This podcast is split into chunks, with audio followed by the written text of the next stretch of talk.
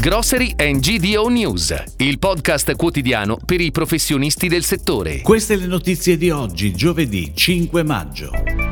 La filiera del cibo in Italia vale oltre 500 miliardi. Spesasospesa.org in due anni raccolto un milione di euro. La GDO online cresce con un buon trend, ma potrebbe fare meglio.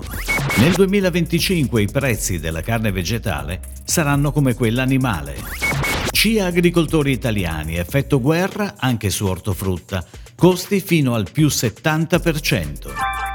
Con un valore di 575 miliardi di euro nel 2021, la filiera del cibo è la prima ricchezza d'Italia e registra un aumento del 7% sul 2020, nonostante le difficoltà legate al periodo pandemico. In occasione di Cibus, fiera internazionale dell'agroalimentare Made in Italy, Coldiretti ha diffuso l'analisi dedicata al settore. Il Made in Italy a tavola vale oggi quasi un quarto del PIL nazionale e dal campo alla tavola vede impegnati ben 4 milioni di lavoratori lavoratori in 740.000 aziende agricole, 70.000 industrie alimentari, oltre 330.000 realtà della ristorazione e 230.000 punti vendita al dettaglio. Non a caso, con un balzo del più 21,6%, è record storico per le esportazioni alimentari made in Italy. Ed ora le breaking news, a cura della redazione di gdonews.it. Nutrire le comunità e sostenere il territorio è la sfida lanciata da spesasospesa.org, il progetto di solidarietà circolare nato per aiutare persone in difficoltà durante la pandemia 2020. Alla vigilia del secondo compleanno del progetto sono stati raccolti più di un milione di euro e oltre un milione e 364 mila i pasti distribuiti, consegnate 890 tonnellate tra alimenti e altri beni di prima necessità.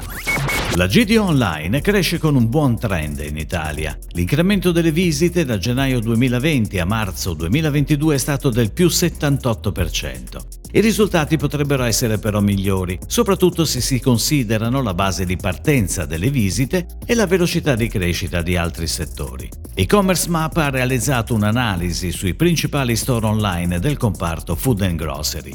Il 42% dei consumatori attivi online acquistano almeno tre volte al mese, con la fascia 18-29 anni che arriva al 48%. Scarsa l'adesione al ritiro della spesa presso il punto vendita scelto dal 18% dei consumatori e mediante locker distribuiti in città, a favore della consegna a domicilio 74%. Arrivare alla parità di prezzo con la carne animale entro il 2025 è l'obiettivo di Euro, azienda che produce carne vegetale, nata nel 2017 a Barcellona e in Italia da un anno, presente al Cibus, il salone internazionale dell'alimentazione in corso a Parma. Tutti i prodotti, il costo medio di una confezione di circa 5 euro, ricordano la forma e il gusto della carne animale. Tutto è però di origine 100% vegetale. Si parte da ingredienti come la proteina della soia e dei piselli. Con l'aggiunta di olio di oliva viene realizzata un'emulsione che assomiglia come proprietà al grasso animale ma insaturo.